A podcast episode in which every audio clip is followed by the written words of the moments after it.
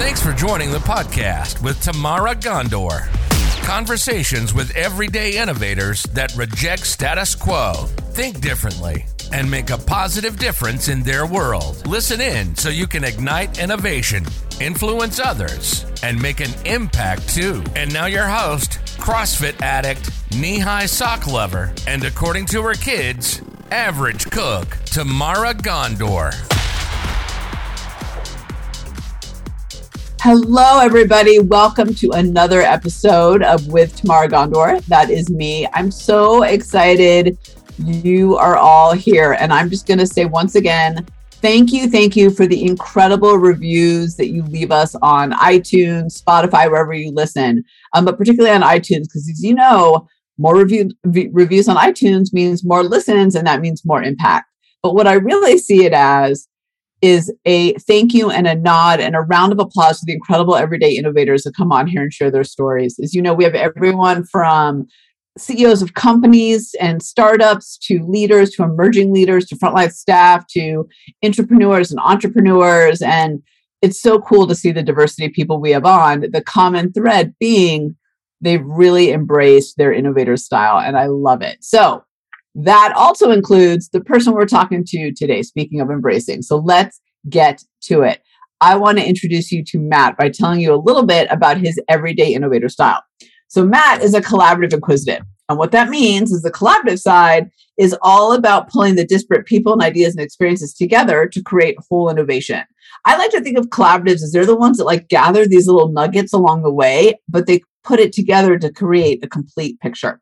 And then the inquisitive is all about digging deep, challenging assumptions, pulling back the layers of the onion, I always know inquisitives anytime I interact with them because they talk in questions often to themselves, to the people around them. But it's because they're actually innovating, right? Their their wheels, the gears are turning. So that magic of collaborative inquisitive brings whole deep innovation to the table. So Matt, welcome to the show. Tell the world who you are and what you do. Oh, thanks, Tamara. Um, just smiling because it absolutely captures me, the collaborative uh, inquisitive. So excited to get into it. Um, but Matt Lay, uh, hailing from Kenosha, Wisconsin, right now, and own a business called Flip the Script Coaching and Consulting, where I work with growing organizations with a mission, helping them stay on mission. So let me ask you, how did you get into this field? By following my collaborative, inquisitive nature. Um, I kind of describe myself as a, uh, a lover of people and chaser of shiny things. And so I've been through, uh, my career path is very eclectic. I was a software engineer for a while. I went to seminary, was a, a pastor for a bit. I worked in national church headquarters and social justice work, disaster response communications, ended up in corporate America for about six years, got an MBA and a bunch of other certificates I put on my wall just because I was always asking questions, wanted to know more of like, how do these things work? And finally got to a point in my career was like, well, I'm in a place doing things a particular way, and I could have an impact here uh, but there's so many other ways that business can get done, and I'm not going to learn about them if I'm just staying in this one place. So I kind of followed a, a gut uh, opportunity and stepped out on my own, working in part with another individual to start. And then I just stayed in the uh, consulting space. Found that the coaching side was a really interesting place for me to be for those conversations, helping people get clarity around their path and being an accountability partner. And I just love continuing to explore what's out there. I love. I love how you. I might have you say it again to make sure I got it. Did you say? Gather people, chaser of shiny objects. Is that how you said it? Uh, I'm, I'm, a lover of people and chaser of shiny things. Yeah, I love it. my goal in life is to have interesting conversations with interesting people, with the caveat that all people are interesting. So I just want to talk. Keep on. Yeah, talking. you know what? I'm hundred percent with you. I actually think that if you ask the right questions, everybody's interesting in one way or another. You just have to figure out what to ask to get them to pull out, right? What's inside of them. So I'm totally with you. Um, tell me about something that you are proud of or a recent win. Um, relatively like recent win is one of the things that I found when I was working in corporate uh, and other organizations in general is like people kept pushing like you got to be a leader, be a leader, be be the person that gets us from point A to point B and then be a doer. You got to get things done. And what I found getting missed in there is that tactical layer of the middle of business. So you got your strategy, you got your implementation, operational layer, But the tactical layer where managers live was kind of getting missed. Like they're the implementers of that strategy. And how that fit into an organization kind of kept getting left as, oh, well, managers are kind of just bad leaders. If you want to be a leader, stop being a manager. And I was like, well, I think there's really something here that actually is what's causing friction for a lot of businesses. So I've created a, a course uh, based on a model I call the Epic Management Model, and starting to work with organizations and how to understand what management offers for them and train managers into that space. And the thing that's I think been most exciting for me is recognizing that even in startups, I've been doing this, working with their whole team, because it becomes a common language around the concepts of the activities of management that even though someone doesn't have a management title, still are part of what needs to get done, but nobody tends to claim them because they're they don't have the title that says, "Oh, it's okay for me to be in charge of optimization, of making sure the environment is set up, that we have good processes in place, that we have clear metrics of success." And so helping organizations and individuals find that common language is just, you know, it's been super fun having those conversations because I continue to grow each time we do it.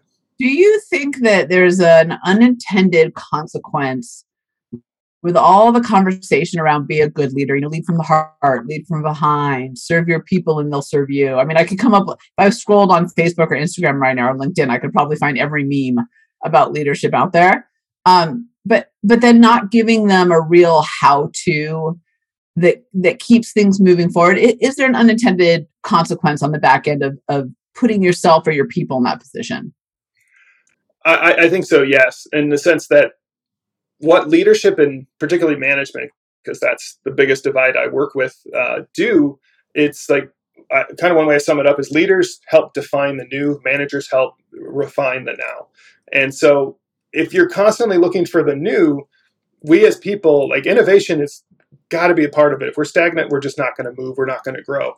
But if we're constantly focused on growth and not on efficiency and optimization of where we're at today, our appetite varies across individuals. But if as long as we make the pain of the future state more than the pain of the current state, it's always going to be a struggle. So if we don't have people that help us understand truly what the current state is and how the status quo is actually not working for us, then we can't really have change management. And I think change management is really just someone in a management capacity carrying out leadership activities. And so if we don't give them the clarity of language on how those things interact with each other, we make that type of work very difficult and we think it's unicorns that can do it. Whereas I believe these are very trainable skills if you give people the right concepts and time to train and work into that space. So I think, yeah, the concepts sometimes do get in our way. So I love what you just said that leadership, I'm going to sum it up a little bit, but leadership is about tomorrow and management is about now. Um, and I, I, so I'm a big believer, and, and my experience has been that innovation across all of that, right? How you optimize and how you get efficient could be as innovative as how you find new customers, new channels, new approaches. So it's not an either or, it is a both, but they do have different focus, right? They they one is to your point about today and one is about tomorrow. Is there a tip or a tool that you found particularly effective with yourself and or your clients um, that maybe even surprised you that that was the one that resonates?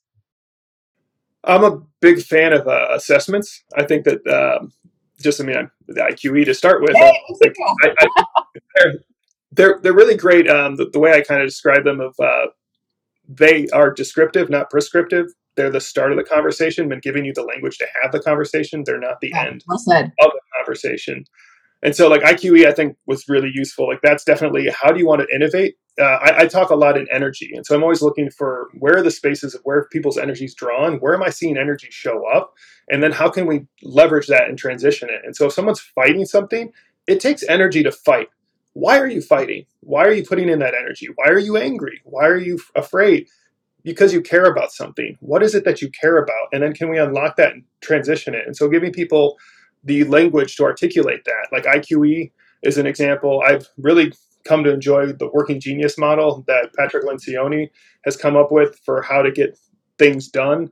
Um, the GC index is another one that I think is very focused on action based because I found like the psychometric tools are really good conversations and you can get some team dynamics, but it's the driver that kind of gets you into a space, not necessarily the energy that draws you forward into the future. Um, and so just I, I explore those a, a, lot, and I've the working genius has been the one that most recently I've found like, wow, this this has some real impact on people letting go and having the right conversations to get the right people in the room at the right time. I want to go back, Matt, to something you said because I think it's really important. So, I used to work in this consulting firm in New York City, and I was young and very full of myself because I was in my 20s and I knew everything. It turned out everything. It's amazing how like you lose all that knowledge as you get older. But I remember um, having a boss in particular who really shied away from the people who are frustrated and angry about something, how it worked, the result, the process, the client, right? Fill in the blank. And I remember then having another boss who used to really focus on those people, not in a negative way, not telling them to turn their beat around and to like, you know, change their game, but really recognizing what you're saying, which is that their negative energy actually means they care. And I, that boss said to me, you know, indifference is the worst thing. I would rather have a team that's full of really passionate, like positive people and angry, frustrated people than people who are just doing their job because both of those people on the spectrum care. And I think what you just said is a really, when you were talking about that, is a really powerful lesson and, and reminder to all of us that, hey, you know what? Those people who are frustrated are, to your point, they're still expending energy. In fact, they're probably expending more energy being frustrated than those of us who are just going along. Don't you think? Yeah. And I, when I work with organizations, when I, I step into a space, I pay attention to two people. Uh, people have been there quite a while that are either the thorn in the side that everyone's like, oh, it's really hard to work with X or the person who's been there for like a decade everyone's like, oh, they, they'll do whatever. They just don't care. Because I think if you really care about something that's going on and you don't feel like your voice is being heard, you kind of get caught in this. You either have to be get into, uh, uh, you get you give up and you're like, I'm going to cut off all emotional ties. It's just apathy. Like I, I can't care anymore because it hurts too much. Or I'm going to poke at everything I can because it's my opportunity for my voice to be heard. And I just want to say, where, where can we create space for either the person that shut down their emotions to open that up or the person that's putting it into a different space to re- address it into a different direction? Because, man, when those people get on board with something, you just get the best you can do is get out of the way because that they're going to move you forward to the next step. I'm, I'm just going to share a personal story on that real quick, and then and then I got another question for you. But uh, there's a nonprofit that I've been involved with, and I got really frustrated with operations, where we were headed. It's just, you know, we were at a, a crossroads and I was very frustrated. And I remember the president at the time calling me um, as I was resigning and said, Will you take over as presidency? And I was like, What? Like, I thought you hated me. Like, I'm all up in your grill all the time. And he said, Yeah, Tamara, you are. And you're really frustrating. He said, But I recognize that you're doing that because you care so much and I know you have a vision for where this organization can go. And I thought that was such a like I, I was a little bit taken aback, but it's exactly what you just said. He was way smarter than I was. He is to this day. He said, you know, he realized, hey, Tamara's got all this stuff to stay and she's poking the bear because she cares, right? And because she has something that she thinks we can accomplish. So I just, for all of us, I just, I want us to really think about those people that frustrate us because they're constantly poking the bear. And to Matt's point, where do they have energy? I hadn't really thought of it that way. So I appreciate the way you kind of you made me realize that, that that's actually good energy. It's just being channeled in a different way. So share a story of a time or a, a something that you did to think differently and to break through. Uh, it's a good question. Uh, I think I've been. Uh, I'm also a kind of similar similar story that falls into that. If I was on a, a board for an organization that I was excited to be a part of uh, that does work in uh, Palestine, and I was trying to figure out my place. And then they asked me if I would step in and take over as president. So now I'm the president of this organization, Americans for a Vibrant Palestinian Economy. And we had been very focused, being American based, to be about how do we draw Palestinian businesses into the American ecosystem because that's where they're going to find a bigger market, and that's the goal. And stepping in, saying, well, who, who's our target audience? Like we're talking about a vibrant Palestinian economy. Wouldn't that be like the Palestinian perspective? And so we've ended up shifting our executive director's role from a U.S. based individual to someone who lives in Palestine, and that that was a struggle to get around conceptually because the rest of us are in the U.S. How do we make the connections? How do we build that up? Uh, since we've gone through that process, it's it's been just amazing how many of these in small everyday interactions of networking that happen at such a different level that we're almost like, how do we keep up with the pace of what, where we're at now? Uh, and it's just, it's been very, very uh, rewarding, like watching that develop. It's been great. You're listening to Conversations with Everyday Innovators on with Tamara Ghandour podcast. Let's take a moment to thank our generous partners that make this possible. I want to take a moment to talk about my friends at Howdy Puppy. Dogs experience all the same problems as humans when it comes to joint pain, anxiety, digestion, and arthritis. A great way to help our four legged family members with these ailments is with CBD infused pet treats. Who doesn't like treats? As you longtime listeners know, my Mastiff Zoe is part of my family, but is getting older and has some anxiety issues when strangers come around. Howdy Puppy CBD dog treats has totally changed her disposition. And I know she feels like her young, energetic, confident self when she gets Howdy Puppy CBD dog treats. There are many CBD infused dog treats on the market, but the truth is that many of them are overpriced and ineffective. We've looked at dozens of CBD dog treats and found most of them disappointing. Howdy Puppy is among the best brands in the CBD pet business. They deliver consistent quality, and their treats look and taste amazing, according to our dogs, of course. The company makes CBD dog treats in three flavors steak, bacon, and cheese rolls. All of Howdy Puppy CBD treats contain natural ingredients, including high quality full spectrum hemp oil, all sourced and made in the USA. Full disclosure, I'm an investor in Howdy Puppy. But before I put my name on the company, I had an independent lab in Denver, Colorado verify the quality and consistency of their treats. They are truly as advertised. Go online today at howdypuppy.com, link will also be in the show notes, and use promo code TAMARA, T A M A R A, that's me, to get 20% off the absolute best CBD dog treats on the market. You will not be disappointed. Howdypuppy.com, promo code Tamara. Don't let them suffer needlessly. Let them enjoy life too. That makes a question on that. How do you, when you think about networking and get any message, right? Not about this in particular, but what you said made me think about it. How do you think about getting your message out there to people who are new to you, right? So whatever it is that you're doing. Maybe it's kind of in that nonprofit or maybe it's your work world in a way that breaks through the noise because I think we're all so inundated with so many messages and so many people coming after us, right? For to like align with whatever it is they want to align with. So how, how do you think about that? Um yeah, I would say that's probably an area that I tend to to struggle myself personally. And my, my reasoning for that is uh I kind of described like there's there's two ways that you immediately interact with people. You interact in the head or you interact with the heart. And I'm very much a head person. I'm analytical. I want to think through. I got to have a system, um, and so I want to connect with people at that point. But the initial part, it's the heart connections are what are what build that through the noise space. And what I've found that's worked is when I'm just doing the work and I start telling the stories of the mundane things that are happening in the midst of it, and I give people a way to enter into the process through that uh, lens, that perspective, it's been so much more rewarding and I think so much more of a, a catch for people in the process. So I'd say it, whatever you're doing, encapsulate it into the story. So it's not facts, it's not statistics, it's not like you know, even here's the end of our project, but here's the story of what happened in there and share your struggles because people connect a lot more when you're just being you. You think you're being vulnerable and like, oh, they're going to see weakness. It's they see humanity, and that's what people are connecting to. So it's I'm so glad that you mentioned that because I do think that we, uh, all as humans, we want to look right and smart and knowledgeable and having our act together, and most of us really don't at all levels. I definitely don't feel like that every single day. I definitely don't feel like that this morning. I'll tell you that.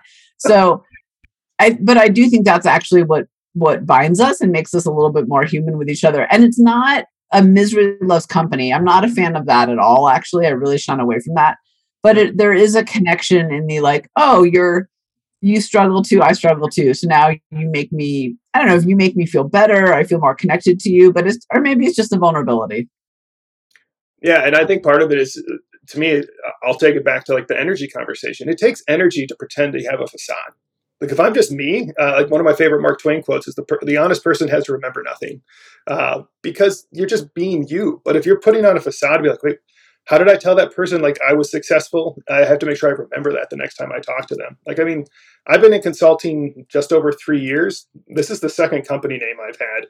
I continue to revamp how I can create impact uh, versus outcomes because I realized a lot of my business I was doing outcome based. I was providing you something that was a package. I put a bow on it, and be like, look at this thing I gave you.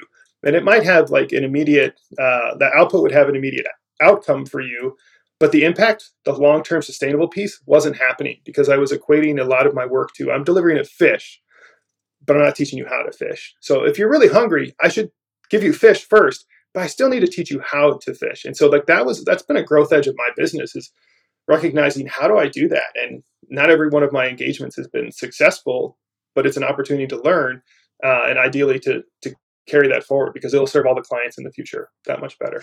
There's two things in there that I just want to pause on because you said them quickly and I think they're so important. One is you said it takes energy to to keep up that facade, and um, I could not agree more. Like I, I think it is exhausting to try to be something you're not, and it's stressful. And so for all of us, just like remove that layer. It's not worth it. It's not worth the energy that it takes, and you don't actually get further. You get further being you. So great reminder of that. Thank you.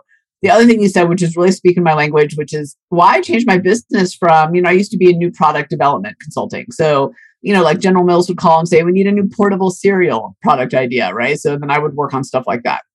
But a lot of those ideas never went anywhere. And not because they weren't good ideas, and they weren't just mine. The consumers came up with them, teams came up with them, right? There was a whole project. But because the people inside the company, they didn't know how to fish, right? I was giving them a fish, they didn't even know what to do with it. And so that is why our business is all about the human side of things, is exactly what you just said, which is it's so much more rewarding to teach people how to fish. And I like how you said though, and this is something I'd never thought of before of like, let me give you a little bit of a fish to start. Like, let's feed you a little bit and then let's start to teach you how to fish. Um, I never really thought about that. And I think that's because people need wins out of the gate. They need an accomplishment, like they need momentum. Is that kind of how you see it, or is there something else there? Yeah, it, this is a model that's evolving and it's uh, emerging from the, the practice. But I'm finding that if I can walk with you to say, here's an example that I'm going to carry out for you on, on your behalf, but my engagement recognizes that's the start. And then I'm going to walk you through how come that was successful? What do you need in place for this to become yours? Because ideally, my job is to work myself out of a job every single time. I want to I want to be the person that's fired from the most jobs ever because I'm constantly getting you to a place where you don't need me anymore. Like I would love to fade in the background every single time. I love it. I love it. So what is a I'm gonna flip it. What's the challenge you faced and how have you overcome it? Uh I think a challenge that I, I faced and how to overcome was one I was uh in an uh one of the things I've done is I, I every place I go I, I re, I re- redesign at least in my head the organizational structure. Because I'm always thinking of a different way like that we could oh, the organization structure needs to serve the people. And so I did this and even by invitation by one of my leaders and had a great conversation laid it out there um, and found that it, it, it never went anywhere. And I was like well I was invited to do this. It seemed to have positive feedback. Found out later that part of the reason was I was new to the team and the way I, I had described the project had made it look like I was putting myself into the next level of leadership management. You were threatening people. Yeah, and it was a well, you haven't earned your stripes yet. You aren't here uh, long enough to make that happen. And so I, when I learned that, it was a, a really hard struggle for me to be like, we, this is a good good tool. Like this is a good structure.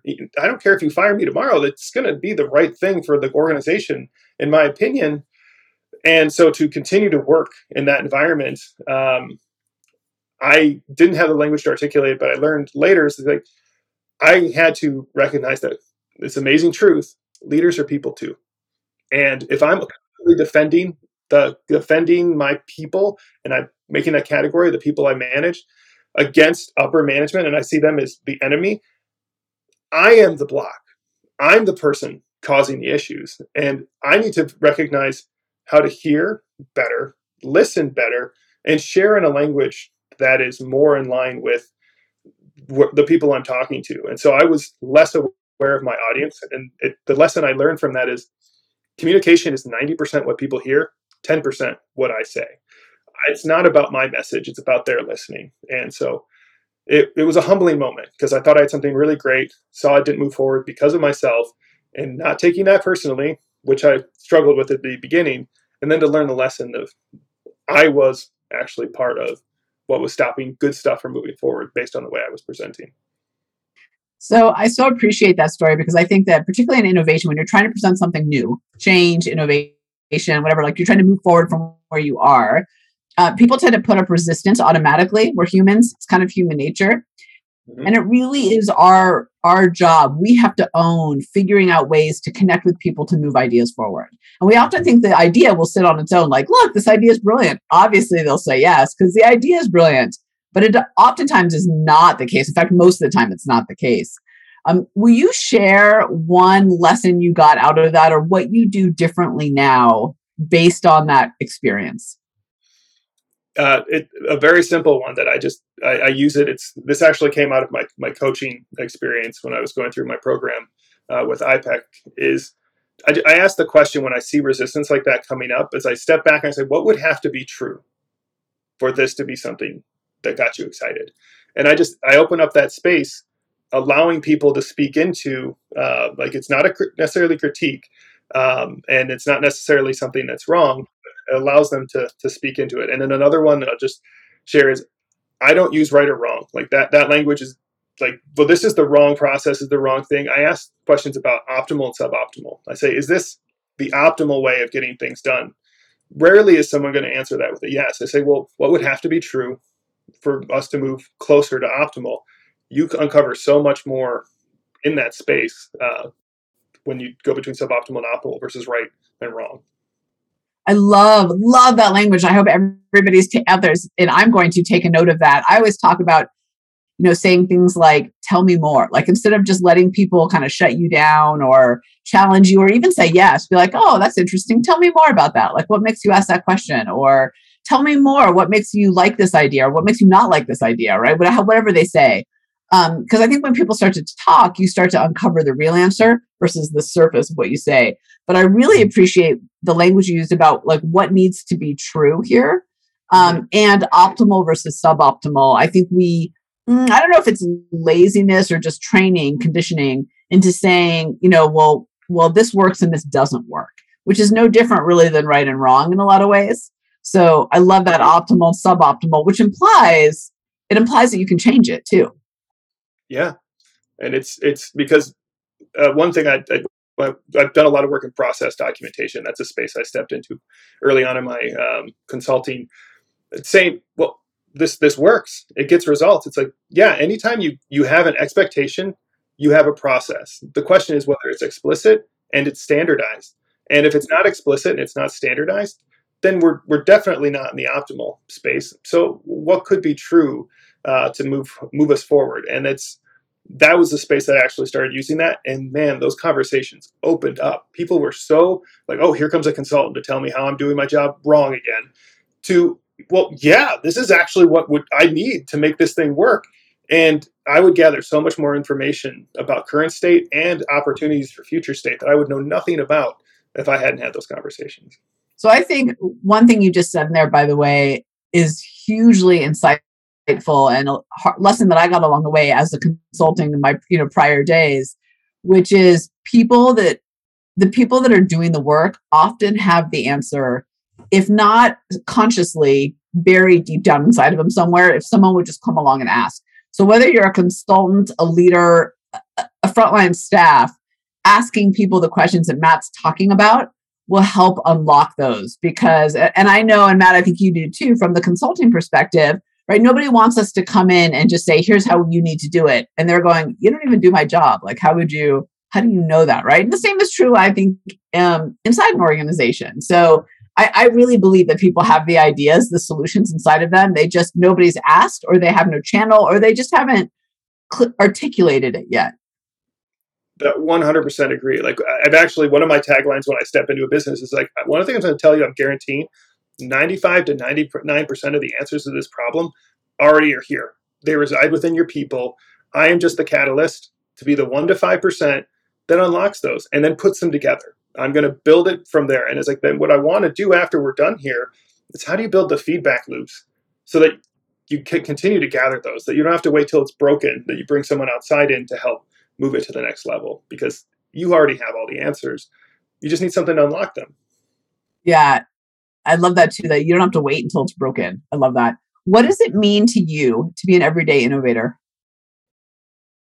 Uh, for me, it's like living on my edges. Like the, I say, I if I haven't scared myself uh, uncomfortably once every quarter, then then something's missing. I'm living too much into my expertise, and I'm not growing on my edges because you grow on the edges. You can get deep in the expertise, but the growth out, that's in the space where you fear and failure are the signposts of the day. And so if I'm not exploring those spaces, then I'm not seeing something new, and I'm possibly missing out on an opportunity to make a connection because networking is just it's just my happy place. Talking to people about things they care about and making connections with opportunities that can align to that um, is really really important to my own sense of fulfillment and uh, worth. And so finding opportunities to do that being an everyday innovator is just you know asking myself that question am i in that space am i making those connections and if i haven't recommended a book to someone in a, in a week that's a, a problem for me because i'm always looking for great reads and people that can uh, appreciate them. Do you have a favorite book right now? I am reading uh, Impact uh, Networks. Uh, I'm, I'm, actually terrible with authors, so I apologize for not remembering who wrote it. Uh, but I'm looking at, I'm curious to look at, we have very hierarchical organizational structures in almost every place we work. And using the kind of Cynefin, C-Y-N-E-F-I-N model of moving from chaotic to complex to complicated to simple as to how things get done complicated issues uh, where they can be solved by expertise, they can be solved by hierarchy. Complex issues are solved by networks. And so if we don't learn how to work in a like networking environment where we're bringing multiple individuals from different perspectives together to explore our situations in organizations we're struggling so i mean affinity groups are already doing that so we're looking for like how do how do women engage this place or people of color but also our different problems in general finding ways to do that. So I'm really interested in looking at how do networks operate within hierarchical organizations. Here's what I just love about that. I asked you your book. Not only did you share the book, but you also gave us a little bit of a synopsis of like what you're learning. And I can't tell you the number of people I have on who I asked them about a book and they say a book, but they can't even tell you they're like, it's just a really good book. I'm like, right, but what are you learning? Like I need to know the details. So, but I'm, I'm that's interesting to think of complex and complicated is different. So thank you for sharing that. What's one piece of advice you have as a collaborative inquisitive to other everyday innovators out there of all types who are also looking to get out there and innovate, build those connections, and get buy-in for their ideas? I, I would say first and foremost, like I really found a lot of value in the IQE. Take the assessment, learn your style, and if you're working in a team environment, like that's where it really unlocks. Like learning your style, great. But if you want to move things forward, teams are the atomic unit of getting things done. And so understanding how everyone interacts so you can shift like your language. So if you're going to work with me and you're like, Matt, go sit in a corner and do this thing, but you don't give me any space to think about it or talk to other people, I'm going to struggle. But if you knew that up front, so I would say learn your style, learn your team, and then have the conversations. You know what's so interesting about that, Matt? First of all, thank you. I love that. Yes. And teams get so much out of it. But what I love about what you just said too is with the collaboratives sometimes you get the the bad rap of being too chatty, right? Like get to your desk already, you know? Like if you're in the office, it's like, oh my God, it's taking Matt like half an hour to get to his desk. He's talking to everybody. But if you understand that that's how Matt collaborate or how he innovates, right? You understand that's part of his process. And to your point, Matt, like to ask you to get something done with zero interaction to silo you is going to stifle every bit of innovation that you have inside of you. I have a couple collaboratives on my team and same thing like I need them to work in pairs to be able to innovate. And that's okay, right? Like they they produce great stuff. So thank you for sharing that cuz I think it's so interesting. Where for me, I'm a risk taker experiential. So if you ask me to do something without allowing me the space to be a little bit edgy and a little bit uncomfortable and to build something so I can like touch it and feel and see it, I'm just going to feel like it doesn't work. The, the what you're going to get from me is not great. So yeah, so I love that. So um, last question for you, which is a little bit more personal. What's something we'd be surprised to learn about you? Um, I think probably the most surprising for people that uh, get to know me is that I'm. Can I share two? Is that okay? Yeah, of course. Yeah, they both yeah. came to mind. One, I'm so inquisitive, like intellectual. I read books. I do all this stuff. In a previous iteration of my life, I was captain of the ultimate frisbee team for the University of Wisconsin in Madison. We were national champions. I mean, I played ultimate frisbee. Wow. Every every minute of my breathing like life for ten years, and it was just a huge chapter in my life. Um, and so people are like, "Really? You do you do things where it's actual physical movement? You're outside. You don't just like trip over yourself." They, they, they assume I fall into the category of I'd rather be in a library reading, but that ultimate frisbee is a defining aspect of me. And then number two is I, I compose music just for fun. Uh, and so I've got three kids, and every, every, each one of them when they were born, not really trying to, but I, have composed uh, a song, a piece of music for all three of them. And so it's something I like play them in the middle of the day, and it's my happy place just to play them their music. Um, how old are they now? Uh, nine, six, and just turned four. Well, I hope that you keep those songs somewhere handy so that when they're in their 20s and 30s and 40s and they get married or accomplish something, you can go back to playing that song for them because that is very cool. And I've never played uh, Ultimate Frisbee, Frisbee, but the people I know who play it love it. love it. So, yeah. Matt, thank you so much for sharing. Thank you so much for joining. Really, just a really powerful conversation. I learned a lot. Oh, this has been great. I really appreciate the space and the invitation. Congratulations! By listening to this podcast, you took another step towards becoming an everyday innovator. To leap forward, visit www.gotolaunchstreet.com and take the Innovation Quotient Edge assessment to discover your unique everyday innovator style and access the Everyday Innovator digital magazine for the top tools, insights, and inspiration at your fingertips 24 7. Tomorrow, we'll be back with another Everyday Innovator conversation conversation soon. In the meantime, if you got a nugget of value out of this podcast, let Tamara know by leaving a five star review and comment. Your review equals more guests, more listens, bigger impact. Until next time.